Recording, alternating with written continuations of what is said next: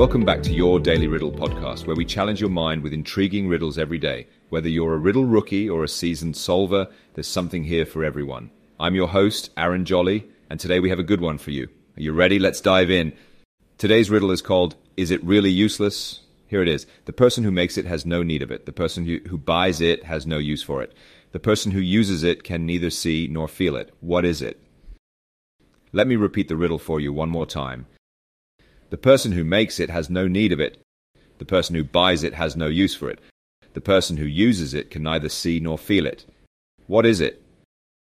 Feel free to press pause for a moment to think through the answer. When you're ready, just hit play again.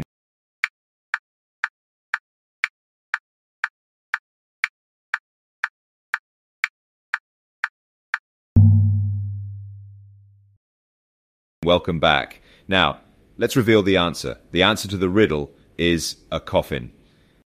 The answer to the riddle is a coffin which is made by a person who has no need for it and bought by a person who has no use for it.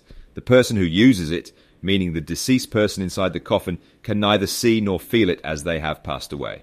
This riddle serves as a reminder of the impermanence of life and the importance of preparing for the inevitable. It encourages us to think about our own mortality and to consider the legacy we will leave behind.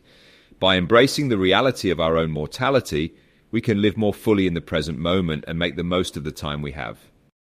And so that wraps up today's episode of your Daily Riddle. And if you enjoyed today's riddle or have your thoughts to share, send us a message on Twitter at Daily Riddle Pod. We'd love to hear from you. Make sure to subscribe and join us again tomorrow for another exciting riddle. Until then, happy riddling.